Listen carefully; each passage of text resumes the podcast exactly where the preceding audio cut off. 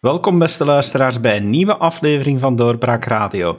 Tijd voor de politieke analyse van de week en dat doe ik deze week met de kenners Karel de Vos en Karel Drabbe. Ja, ja, twee Karels weer samen. Dat wordt weer moeilijk om te, uit te maken wie, aan wie ik een vraag stel, maar laat ik het toch proberen met het onderscheid te maken door professor Karel te zeggen en bij u te beginnen. Maar allereerst mijn beste wensen voor jullie. Dank u wel. Ja, ook jullie. Ja. Wel, professor Karel, eh, laat ik maar beginnen inderdaad met het nieuwe jaar 2022. Mm -hmm. uh, zal een bijzonder jaar worden. Is ergens toch wel het uh, jaar waarin nog een vol jaar beleid kan gevoerd worden. Dus het lijkt me wel dat er heel wat dossiers op de plank liggen op dit moment. Vindt u dat ook niet? Ja, dat klopt. Hè. 2022 is het laatste volle politieke jaar, omdat volgend jaar uh, verkiezingen zijn maar in 2024. Maar we, we weten uit ervaring dat uh, zo tegen de herfst, uh, eigenlijk het laatste politieke jaar van legislatuur, dus dat, dat start in oktober 23 tot aan de verkiezing van ja, mei, juni 24, ja, dan valt de politiek stil. Dus dat wil zeggen dat je in 2023 tot en met de zomer hebt om nog uh, normaal te kunnen besturen. Vanaf dan stopt het. En dat wil dan op uh, zijn beurt zeggen dat 2022 het laatste volle politieke jaar is. En er ligt heel veel op tafel, omdat ook uh, ja, tot nu toe in deze legislatuur heel veel dingen zijn uitgesteld. Omwille van politieke oneenigheid, maar ook omdat corona zo dominant was. En de verwachting, de hoop is dat na die vijfde golf, zeker als je naar de lente, de zomer toestapt, um, corona minder prominent op de agenda komt te staan. en er zijn een aantal dossiers die, uh, ja, die ook niet veel uitstel meer verdragen. Uh, er is bijvoorbeeld uh, bij de begrotingsopmaak vorig jaar gezegd, ja, die hele pensioendiscussie van Alieu, dat, dat gaan we uitstellen naar eind vorig jaar, nu dat ligt op tafel. Uh, ook de discussie rond de hervorming van de arbeidsmarkt bijvoorbeeld. Uh, om maar twee federale dossiers te nemen. Als je naar Vlaanderen kijkt, dan ligt daar dat stikstofdossier en de betonstop.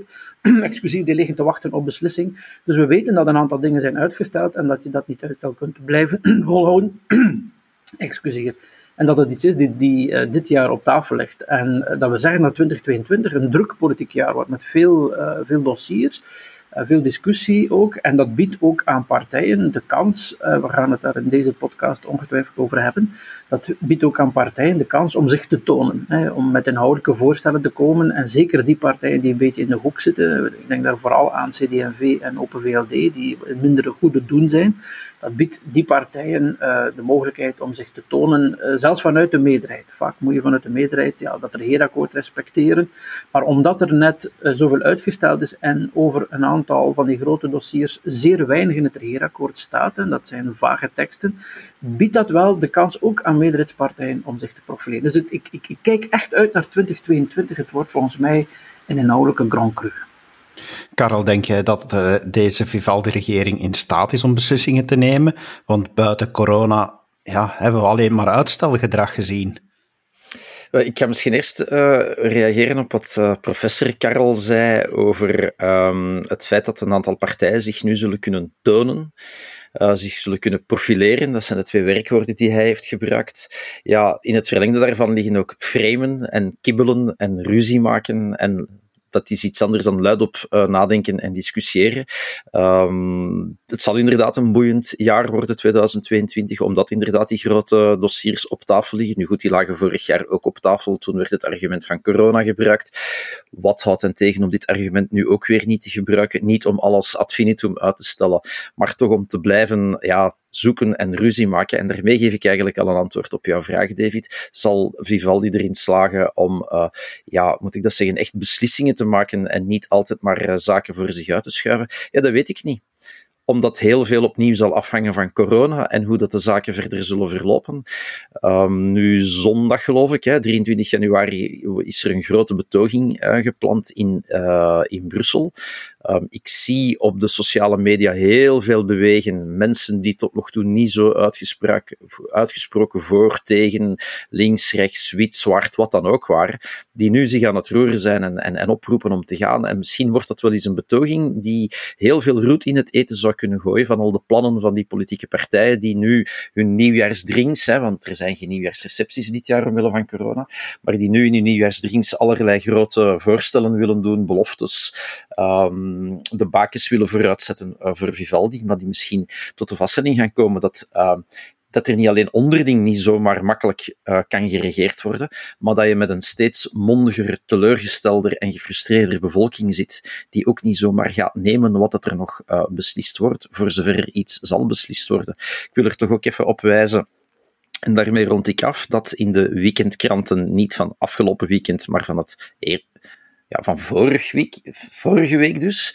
um, zowat in alle kranten van de morgen over uh, het laatste nieuws, de column van Karel de Vos zelf trouwens, als de tijd, um, de politieke commentatoren die de week overzien en zo eens een blik werpen uh, op het komende jaar, allemaal tot dezelfde vaststelling kwamen, namelijk er wordt, als er iets beslist wordt door Vivaldi, dan is het vooral om niet te beslissen.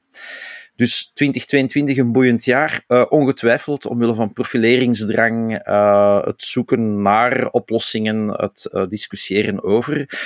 Maar of er effectief een daadkrachtig beleid zal gevoerd worden, dat is maar de vraag. Ik deel die ongerustheid in die zin dat het inderdaad moet blijken of het lukt. En um, als het niet zou lukken, als het zou mislukken, dan uh, vrees ik dat, um, gezegd, gelet op wat we net gezegd hebben, namelijk dat in 2023 de beleidstijd eerder kort is, ja, dan vrees ik dat het palmares waarmee de regeringen naar de kiezer trekken in 2024, dat dat palmares eerder dun zal zijn. En ze, hebben, ze, hebben daar, uh, ze hebben daar ook een fantastisch alibi voor, hè? Corona.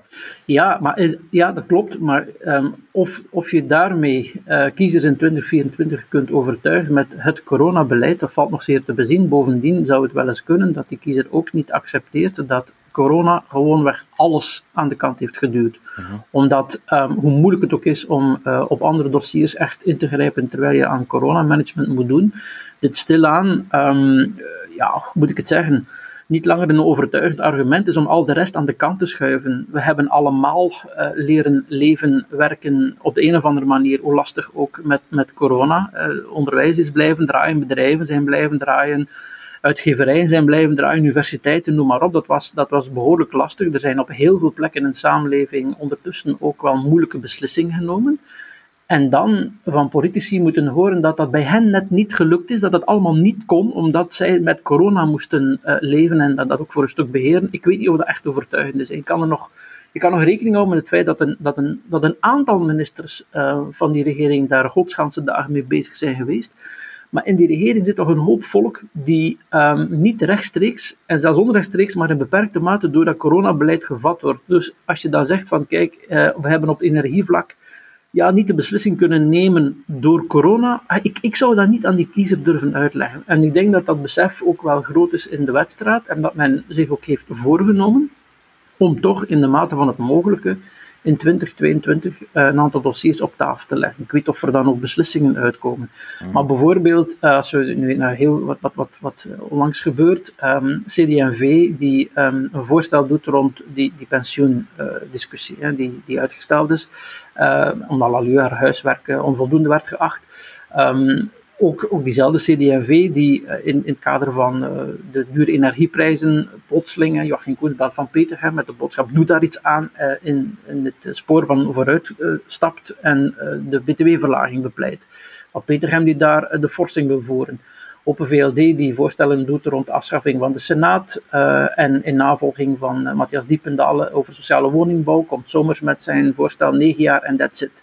En dus dat zijn maar enkele indicaties dat uh, partijen, je hebt er terecht naar verwezen, die straks uh, al die nieuwjaarsrecepties of online uh, gebeurtenissen zullen organiseren, die gaan um, in het kader ook van inhoudelijke herbronning, vernieuwing, die gaan volgens mij in de loop van dit jaar toch een inhoudelijk offensief plaatsen op verschillende thema's. En als dat niet tot beslissingen leidt op het einde, ja, dan vrees ik, uh, vrees ik dat, dat, dat de kiezer uh, zeer streng zal oordelen in 2024. Maar het biedt wel de kans aan die partijen om, om niet alleen zich te profileren, er is ook niets mis met zich profileren trouwens, maar ook om, om dan, als al die meningen op tafel liggen, om daar compromissen uit te bouwen en die dan ook eensgezind te verdedigen. Ik denk dat de politiek dit jaar echt de kans krijgt om iets goed te maken, om te tonen dat ze nog wel degelijk in staat zijn. En wij moeten, ook ikzelf, aan de verleiding weerstaan om te snel te denken dat het allemaal gekibbel, profilering en whatever is. Dat zal er uiteraard voor een stuk tussen zitten. Maar als, als verschillende partijen voorstellen doen om de hoge energieprijzen te beteugelen um, en daar komt dan een compromis uit dat werkt op een of andere manier, ja, dan, dat, dat, dat is hoe, hoe het werkt, hoe het gelukkig werkt in een democratie.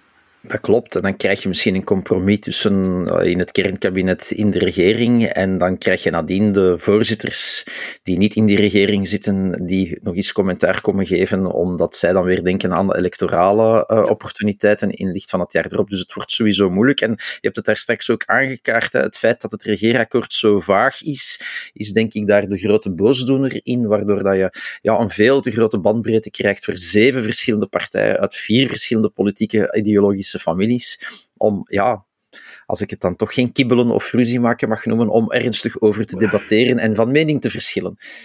Ja, maar het, e- het, eerste dossier waar dat, dat zich nu gaat aandienen, is uiteraard alles omtrent energie. Kernenergie, de hoge energieprijzen. Daar moet nu toch echt wel... Eh, ja, debat is volop bezig. En nu is de vraag, gaat men daar tot beslissingen komen? Want ja, de discussie is daar toch wel duidelijk, inderdaad, Karel, zoals je zegt, mhm. met heel veel bandbreedte gevoerd. Maar ik denk dat uh, over energie, uh, je voelt een compromis rijpen in de wedstrijd als het gaat over de hoge energieprijzen. Ik denk dat uh, de veto's die uitgesproken zijn, ook omwille van de kostprijs, tegen een algemene btw-verlaging naar 6%, waarvan Peter hem nog altijd probeert op de een of andere manier daar toch een uitweg te vinden. Maar ik denk dat, we, dat je voelt dat je richting een soort energiecheck gaat en, en de hoogte van dat bedrag en de, en de de, de loonbarema's of het loonbedrag dat daarvoor in aanmerking komt, dat, dat, dat, dat, kan je nog, dat kan je nog over onderhandelen, maar ik denk dat dat, dat, dat wel mogelijk is. Wat de kernuitstap betreft, ja, in twee stappen, eigenlijk nu op dit moment en einde maart, moet er een beslissing genomen worden. Dat dossier staat weer helemaal vooraan door een uh, rapport van ja, de toezichthouder op de nucleaire energie, de FANG, die zegt, ja, het is eigenlijk nog mogelijk om die jongste twee centrales, de levensduur daarvan te, te verlengen als aan een heleboel voorwaarden wordt voldaan en als ook Engie bereid is om daarin mee te stappen. Dus dat front, dat front is niet gesloten, maar we weten wel dat eind maart, 17, 18 als ik me niet vergis, 18, de 18 voilà, dan, moet, dan moet eigenlijk de regering finaal beslissen over uh, die kernuitstap. En als je eigenlijk het rapport van Frank leest, ja, als men niet expliciet beslist om die centrales te verlengen, dan zijn ze gewoon dicht. Dan is het game over voor die kernenergie. Dus, dus niet, als de regering niet tot een compromis of niet tot een beslissing komt om ze te verlengen, dan gaan ze gewoon dicht. En, dan, dan is de beslissing eigenlijk genomen. Uh, dus ik, ik, denk wel dat er rond energie, zowel de hoge energieprijzen enerzijds als structureel het energiebeleid, uh, dat, dat daar wel over beslist zal worden. Ik maak mij enfin, zorgen, ik denk dat het veel moeilijker zal zijn als het gaat over pensioenen of ook over de arbeidsmarkthervorming. Omdat je daar toch voelt dat de, de paarse as van Vivaldi, dus de verhouding tussen uh, socialisten en liberalen, uh, die zit echt slecht. Die zit uh, inhoudelijk niet goed. Ondanks het feit dat er wel degelijk een godsvrede is binnen paars, namelijk we spreken af dat we de loonnorm, het van 96, en het indexmechanisme, daar blijven we af. De twee hebben, hebben, hebben toegegeven dat eh, de liberalen willen de loonnorm, de socialisten willen de indexkoppeling. Da, daar gaan we vanaf blijven. En, en daarin respecteren we elkaar. Maar voor het overige voel je op heel veel verschillende dossiers dat uh, blauw en rood echt tegenover elkaar staan. En het probleem dat daar bovenop komt, is dat de interpersoonlijke relaties tussen de kopstukken, die, is, die zijn ook slecht. En dus een, een Magnet en een Boucher, die gaan niet snel even apart tafelen uh, en, en een aantal dingen gewoon oplossen. Eh, dat, is, dat is water en vuur, dat gaat echt niet goed. En dus daarom denk ik dat een aantal sociaal-economische dossiers, met voorop trouwens ook de begroting, want dat raakt altijd maar ondergesneeuwd, maar in maart moet er normalerwijze een heel erg belangrijke begrotingscontrole uh, besproken worden, omdat de begroting, zoals goedgekeurd eind vorig jaar opgemaakt in oktober, ja, die is eigenlijk weer achterhaald en daar kloppen de cijfers langs geen kanten meer van. Dat is echt aan het ontsporen. Wij zijn ons daar veel te weinig van bewust dat, bewustzijn groeit wel als er ooit, we velen sluiten dat uit, maar andere waarschuwen ervoor, er een rentestijging komt. Dat zal zeker op de, nieuw, eh, de, de financiële schuld, uh, dat zal zeker eh, België weer met een hele dure leningslast komen te staan. Maar dus die begrotingscontrole is een van voor mij, en is, is, is politiek ook gezien wel ondergesneden, is een van de belangrijke sociaal-economische fronten die die dit jaar moeten aangepakt worden, ook in maart. Dus ik denk dat we tegen de lente uh, energie uit stap toch wel een discussie over, over de pensioenen moeten starten. En weten van der Manje, wordt dat nog iets deze legislatuur, die arbeidsmarkthervorming? Plus dan ook nog eens die, um, die begrotingscontrole. Ik denk dat we tegen de lente aan al in grote mate zullen weten hoe 22 uh, zal zijn rond die discussie van energie, ja, zoals je zegt, professor, daar is een compromis in de maak. Maar ja, tegelijk merk je toch ook dat, dat zelfs in de kleine lettertjes er discussie blijft. Ik weet niet, Karel, of dat jij het, eh, het interview hebt gelezen met Egbert Lachaert, maar ook daarin gaf hij toch eh, een, een belangrijk zinnetje mee. Ja, de groenen zullen moeten toegeven op, uh, op de wet omtrent de kernenergie. Ja, wat hij, hij, heeft eigenlijk de deur op een kier gezet. Hij heeft één gezegd van, ja, we moeten toch eigenlijk het verhaal van Boucher. Hè? Uh, wat is dat? Dat plan B van toch proberen die twee kerncentrales open te houden, ondanks de beslissing. En zeker nu dat de, uh, de toezichthouder heeft gezegd dat het mogelijk is, al zal deze regering dan wel nog deze maand moeten beslissen of ze uh, bereid is om erover na te denken om ze open te houden. Hè, want het is een soort tweestapsraket uh, die, die, die de vank naar voren schuift.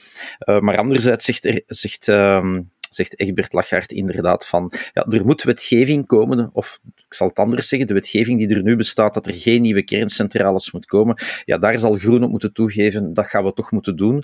Uh, en we zullen moeten doen denk ik, zoals in Scandinavische landen gebeurt, maar vooral zoals liberalen toch wel premiers uit Nederland en Frankrijk doen. En dat is nieuwe, kleinere kerncentrales van een nieuwe generatie. Ik ken daar niks van, van kernenergie, dus ik ken ook niets van die kerncentrales. Maar van die dingen te gaan bouwen, um, is dat een kier die hij openzet om groen zover te krijgen van laat onze twee huidige dan toch maar open houden, of tenminste um, moet ik dat zeggen, ja, dat gaat dat eh, de vangt nu openlaat van, van daarin te springen?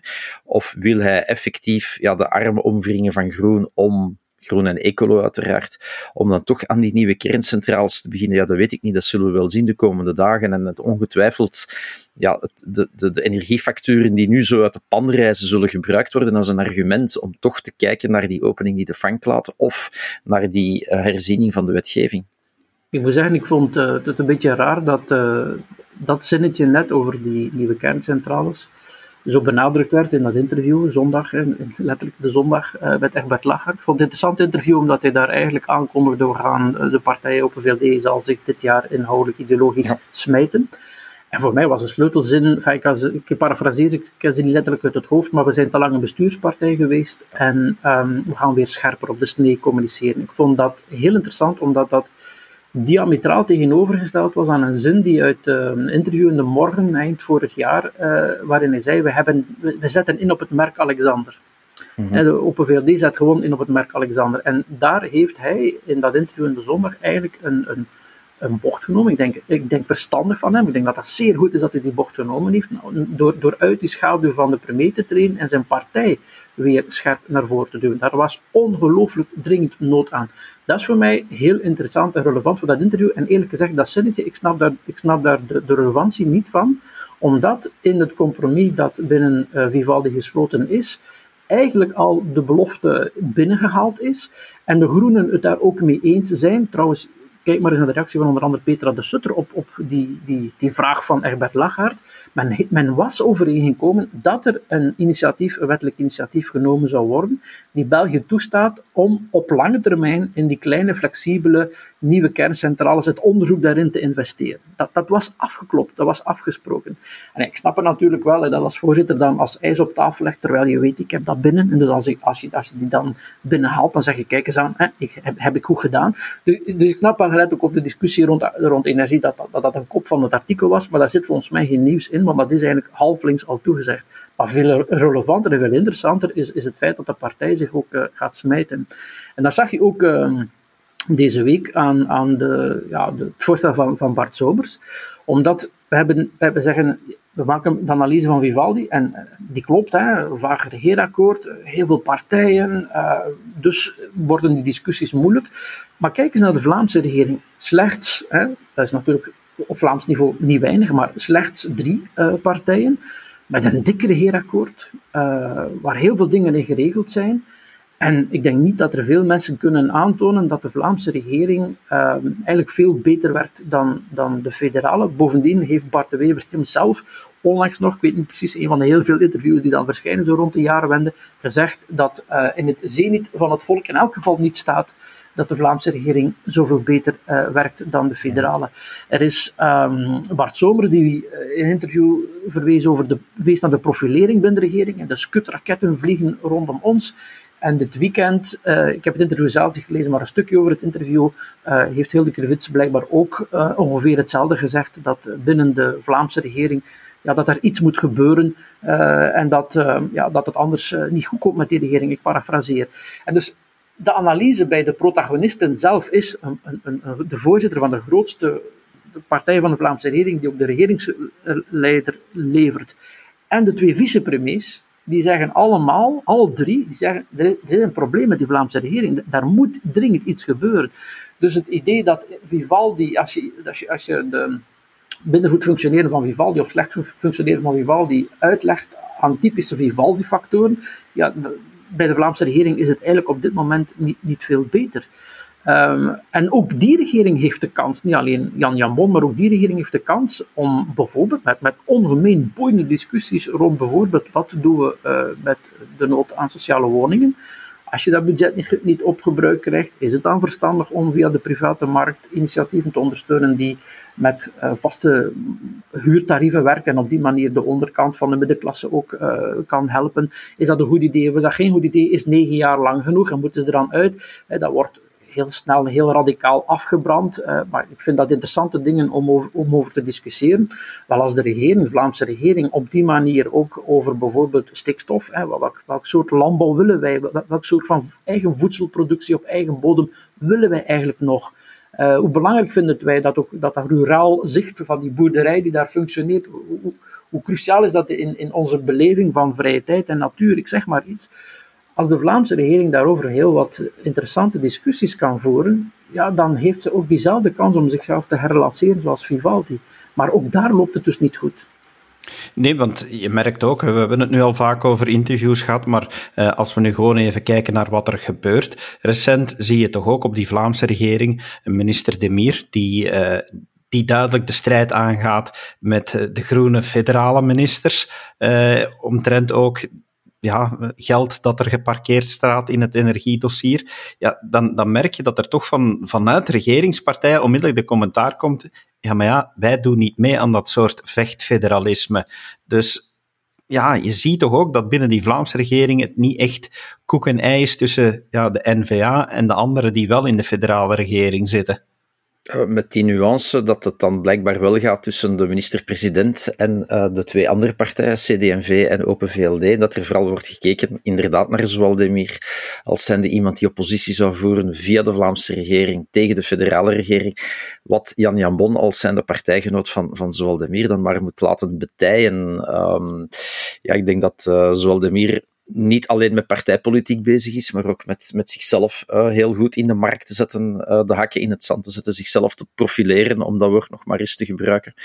Uh, met het oog op, ja, het zijn inderdaad binnen anderhalf, wat zeg ik, ja, in, we zijn nu 22 jaar, nee, we hebben eigenlijk nog twee jaar voor die verkiezingen, maar we ja, staan inderdaad voor een, voor een jaar waarin dat ga het anders zeggen, waar dat we volgend jaar aan de campagnes gaan beginnen. Dus uiteraard is zij zich ook aan het uh, profileren. Nu, wat die boeiende dossiers betreft van de Vlaamse regering, ook toch ook, oké, het zijn dan maar drie partijen, dat klopt. En je zou kunnen zeggen, die zitten dan nog ideologisch wat dichter bij elkaar, centrum, centrum rechts. Maar toch slagen ze hebben, ze er vorig jaar ook niet geslaagd om heel dat stikstofdossier tot een goed einde te brengen. Mm. Zowel de meer uh, duwt heel hard uh, op dat dossier. Maar ja, je zit dan met de CD&V die jaar en dag heeft geweigerd om daar rond te werken. En de Boerenbond is wat het laatste trouwe bastion van de oude christelijke of katholieke zuil in dit land. En dan zie je dat CD&V daar niet wil bewegen en dat die regering inderdaad even vastzit of beslist om niet te beslissen. Um, het, het, het, het, is blijkbaar, ik ga niet zeggen pandemisch, maar eerder endemisch aan de regeringen in dit land om uh, geen stappen vooruit neer te zetten. En dat geldt ook voor de regering aan de andere kant van de taalgrens, hè, waar we heel de reshuffle nu hebben gezien onder druk uh, en dwang uh, van, van Boucher. Ook daar zit het vast, tussen aanhalingstekens. En ik ik ga niet de link terugleggen met die betoging die er staat aan te komen, maar gewoon met gemoederen op sociale media of de contacten die je hebt. Mensen zijn, het, zijn dat beu. En het, het boeiende jaar, zoals Karel de Vos dat daar net voorop stelt, ja, dat klopt. Voor, voor mensen zoals wij drieën, en voor Pieter Bouwens en Bart Maddes van onze Wisselpodcast, is dat heel boeiend. En voor heel, heel die bevolking die de wedstrijdperimeter bevolkt, is dat ongemeen boeiend. En de mensen die in de DPG-toren uh, zitten en in het nieuwe gebouw, vlakbij het Centraal Station en de redactiebemannen van de Standaard, ongemeen boeiend.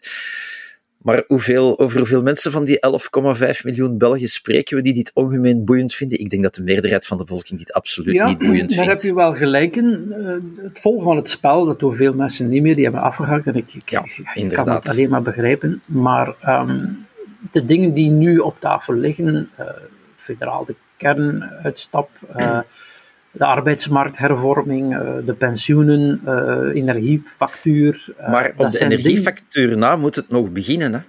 ja, ja, maar dat zijn allemaal dingen die, zelfs als je zegt, ik, ik, ik laat dat debat zelf aan mij voorbij gaan, zijn wel dingen die heel erg relevant zijn, voor, voor, die, die heel tactiel zijn, ook voor je heel erg ingrijpen in het dagelijks leven. Omgekeerd, als je naar het Vlaams niveau kijkt, um, dat gaat om te beginnen over ontzettend veel geld. Hè, die betonstop of, of, die stikstofdiscussie. Dus daar heb je als Vlaamse belastingbetaler ook rechtstreeks mee te maken. Maar goed, uh, ja, Vlaanderen met of zonder landbouw, dat is, toch, dat is een ander Vlaanderen. Die betonstop, ja, dat gaat over verkavelingen en, en woonuitbreidingsgebieden. De mensen die bouwgrond gekregen hebben van hun ouders, die dan straks misschien niet meer bebouwd mag worden. En wie betaalt de, de, de planschade en hoeveel bedraagt die dan? Pardon.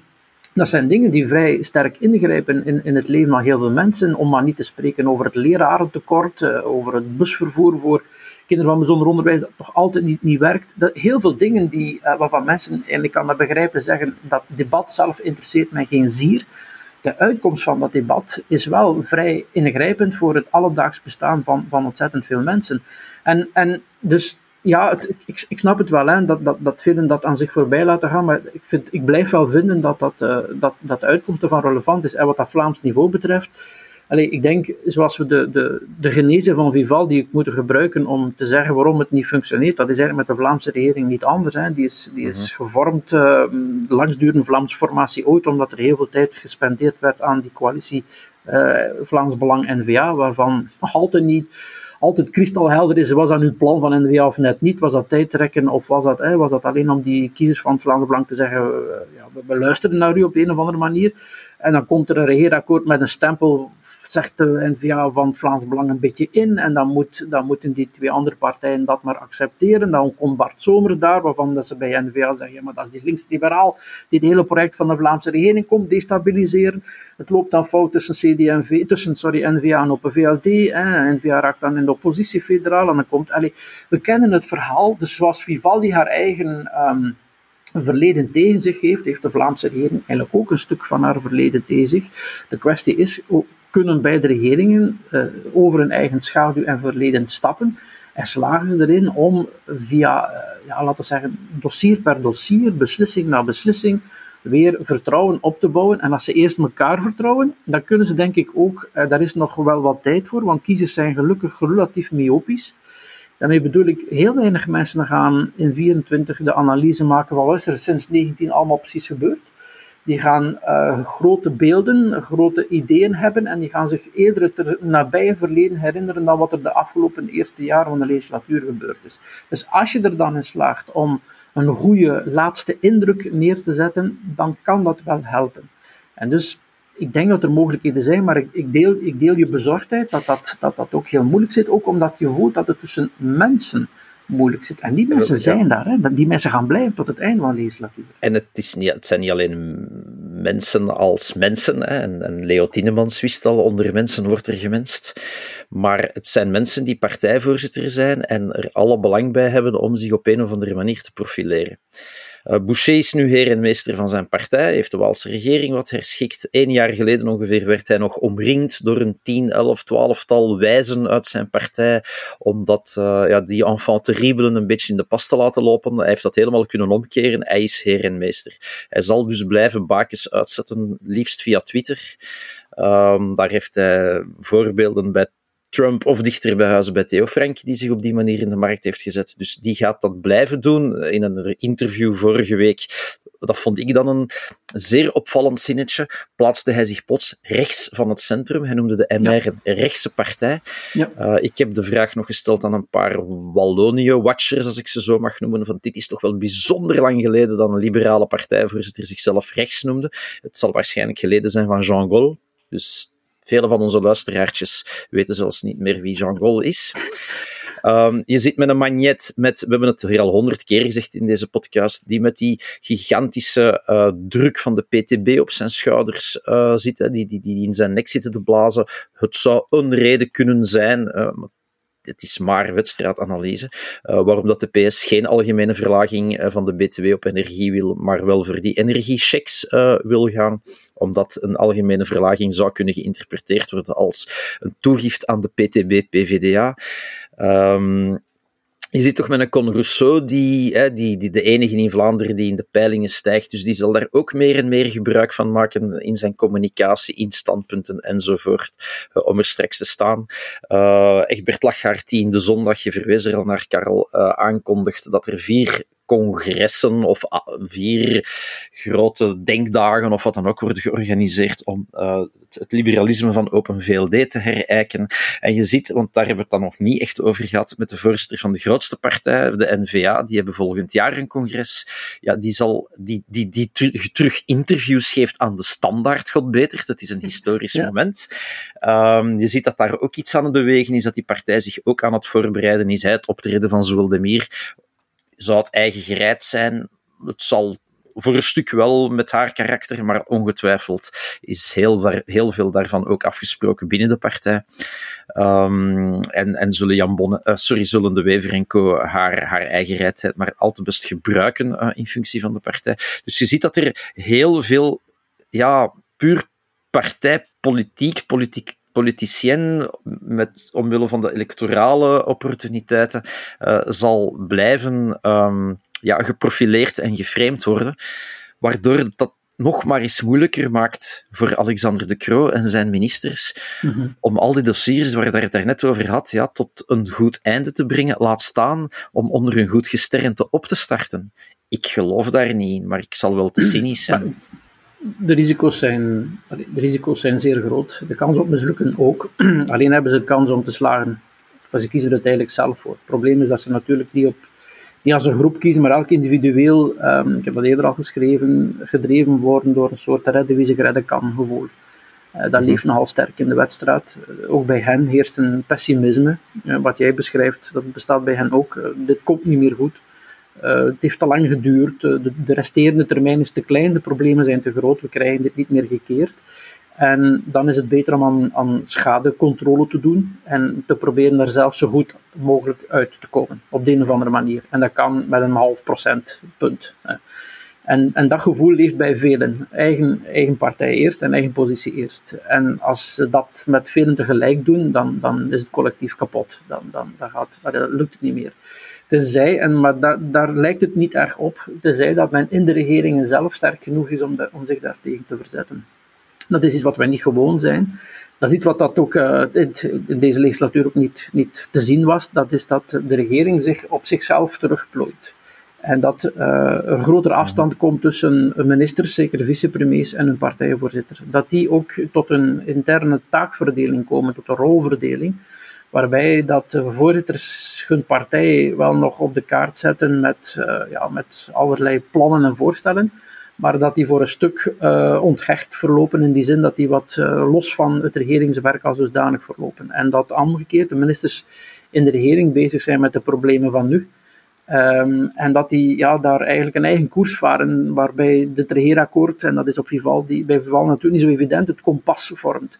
En dat die taakverdeling er komt, waardoor, waardoor misschien je aan de ene kant je partij kan blijven uh, profileren vanuit de redden wie zich redden kan mentaliteit. Aan de andere kant die toch probeert te besturen om een zeker palmares voor te leggen. Want als natuurlijk ehm, die partijbelangen eh, zo duidelijk boven de regeerbelangen en dus het algemeen belang komt te staan, ja, dan, dan zal de politiek collectief verliezen in 2024. Ehm, en dus ik, ik weet niet of dat kan, maar ja, ik geloof er eerlijk gezegd ook niet in. Maar dat, dat zou een uitweg kunnen zijn, dat men aan die voorzitter zegt, kijk jongens, allez, jullie doen maar, maar wij gaan in de regering uh, het regeerakkoord uitvoeren en we gaan... Uh, ja, een soort van Stockholm-syndroom binnen elkaar, uh, bij elkaar steun en, en hulp zoeken. En, en we keren ons voor een stuk af van wat er buiten allemaal gebeurt. Nogmaals, ik denk dat de kans uitermate klein is dat zoiets kan, maar daar heb je een mentale klik voor nodig binnen die coalities. En daar zijn die relaties onderling ook niet goed genoeg voor. En een Dermanje geeft zijn woord en slikt het dan in omdat Manje het zegt dat niet kan, of, of Wilmes bijvoorbeeld ja, zolang je dat hebt, ja, dan, dan, dan moet de Croo eigenlijk niet met zijn vicepremiers onderhandelen. Dat is misschien ook nog een methode. Dat de Croo dan zegt, ik zal met de partijvoorzitters rond de tafel zitten. Bij Wilmes, de regering Wilmes, hebben we dat geprobeerd met die superministerraad, herinner je dat nog? De mm vices en de partijvoorzitters, dat was verschrikkelijk. Hè? Dat, dat werkte voor geen meter. Maar bon, dan moet de premier dan maar regelmatig overleg met, zijn, met de partijvoorzitters organiseren en zien, gasten, maar tekenen jullie dan eens de contouren? Hè? Dan operationaliseren wij dat wel binnen de regering. Ik bedoel, men, men, moet maar op zoek naar, als men dat wil, hè, naar, naar manieren om te werken met de huidige problemen, om daar het beste van te maken. En als dat niet gebeurt, wat ik verwacht eigenlijk, ja, dan denk ik dat dat, ja, dat, dat niet goed komt in 2024. Ik hoop dat mij vergis.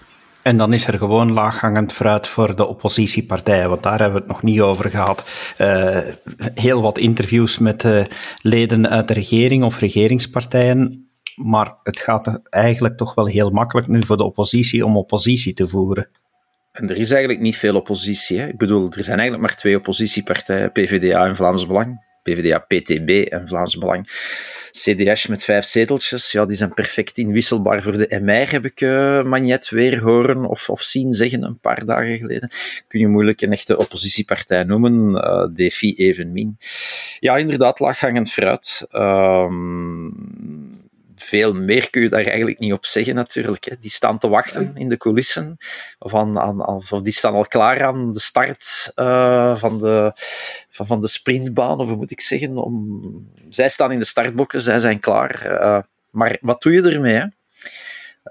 Um, het fameuze dubbel interview Raoul Edenbouw, uh, Conor Rousseau afgelopen weekend, in welke krant was het? Uh, ben ik al even in de morgen, ja. Dat was heel leuk, maar dat was een dovenmansgesprek van de eerste tot en met de laatste vraag. Waarbij dat Conor zomaar blijft zeggen van ja, je wilt toch niet met ons reageren, uh, je wilt toch geen verantwoordelijkheid opnemen, je wilt toch niet regeren. Het, het, leek wel op Magnet, want die zegt dat dus ook altijd. Mm -hmm. En uh, er is niemand in Wallonië die met het Vlaamse Belang wil regeren. En uh, met Bart de Wever als voorzitter is er ook niemand in Vlaanderen die met het Vlaamse Belang wil regeren. Dus uh, ja, maar ik denk, het is dubbel voor de oppositie. Uh, aan de ene kant, ik denk dat ze voor een stuk slapend rijk worden.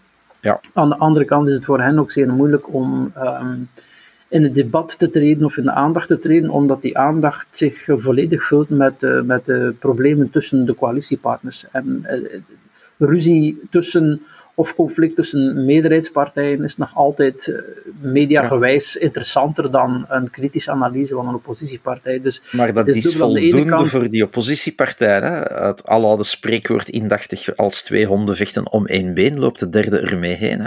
En dat zal ook gebeuren. Wel, dus daarom, daarom denk ik ook dat ze... Allee, ze zijn niet, niet zo heel veel te zien. Ze moeten zelfs een beetje roepen, ook via hun eigen media. Hè? Dat hebben ze goed uitgebouwd, alternatieve media, om in beeld te komen. En, en dat werkt, hè bedoel, dat werkt dus. Het bereik uh, via eigen kanalen uh, van die twee partijen die, die daar eigenlijk voor een stuk voorop lopen, uh, is, is vrij groot. Dus in de gevestigde traditionele media komen ze minder aan bod, maar ze worden wel slapend rijk. Nu, ik, wat, wat, wat, wat win je daar dan mee op het einde van de rit? Partij van de Arbeid. Ik, ik, wil, ik wil niet hebben over lokale coalitievorming, dat, dat is iets heel anders. Hè. Dat, dat staat ook in 24 op de menu. Um, ik denk dat uh, naar regeringsdeelname op federaal niveau, ja, dat lijkt mij uitgesloten. Regionaal niveau wordt, wordt ook heel moeilijk. Maar wat is de impact van die twee, laten we, laat ik ze nu radicale antisysteempartijen noemen? Hè? Wat, is, wat is de grote relevantie van die twee als die zo groot worden? dat ze eigenlijk alle andere partijen gewoon tot elkaar veroordelen Mhm. en er eigenlijk over coalitievorming niet meer moet gediscussieerd worden. Namelijk, al de rest moet samen, minus een paar kleine minuscule fractietjes die dan misschien eenmanspartijen enzovoort, alle andere partijen moeten gewoon samen besturen, anders komt gewoon geen eh, meerderheid meer. En je hebt ook een probleem met je tweederde meerderheid, hè, want je moet, als je, je moet er ook over nadenken. Als je nog iets met de staatshervorming wil doen, dan moet je die ook hebben. Ehm, ja, dat, dat, de, dat de betekenis van het succes van die partij natuurlijk is dat die coalitievorming in 2024, ja, je zou kunnen zeggen, als iedereen wil meedoen, is toch poepsimpel. Dan moet iedereen gewoon meedoen. Maar aan de andere kant is iedereen dan op dat moment ook veto-speler. Dat wil zeggen dat er gewoon geen enkele regering mogelijk is zonder dat iedereen meedoet. Dat wil zeggen dat iedereen kan zeggen, ja, maar dat wil ik wel en dat wil ik niet. Dus de, de, de, de kracht, de impact op het systeem van die eh, radicale partijen is, is, kan, kan ongelooflijk groot zijn, wezen het indirect. En daar zit natuurlijk voor een stuk, eh, omdat de, kans op coalitiedeelname op federaal en zelfs regionaal niveau eh, mij ook eerder heel klein lijkt, ja, hebben ze wel natuurlijk eh, een, een onrechtstreeks impact op, op, op, op het systeem door, door alle anderen tot elkaar te veroordelen. Ik denk dat we daarmee kunnen besluiten dat 2022 alvast boeiend is ingezet. En eh, ondanks het feit dat jullie misschien twijfelen of veel mensen nog geïnteresseerd zijn in politieke spel, alleszins diegenen die luisteren naar deze podcast en die altijd maar vragen om zeker door te gaan met deze de analyses. Slimste, dat zijn de Ja. slimste van al die kiezers. Voilà, dus daar, daar doen we het voor en daarvoor blijven we het doen eh, dit jaar, boeiend jaar dat eraan komt. Dankjewel, Karel en Karel, eh, voor jullie gedaan. tijd vandaag. Dat is graag gedaan. Graag gedaan. En u, beste luisteraar, dank u wel dat u zo massaal luistert en heel graag tot de volgende keer. Dag. Dit was een episode van Doorbraak Radio, de podcast van doorbraak.be. Volg onze podcast op doorbraak.be/slash radio of via Apple Podcasts, Overcast of Spotify. Bezoek ook onze website op doorbraak.be en steun ons door een vriend te worden van Doorbraak.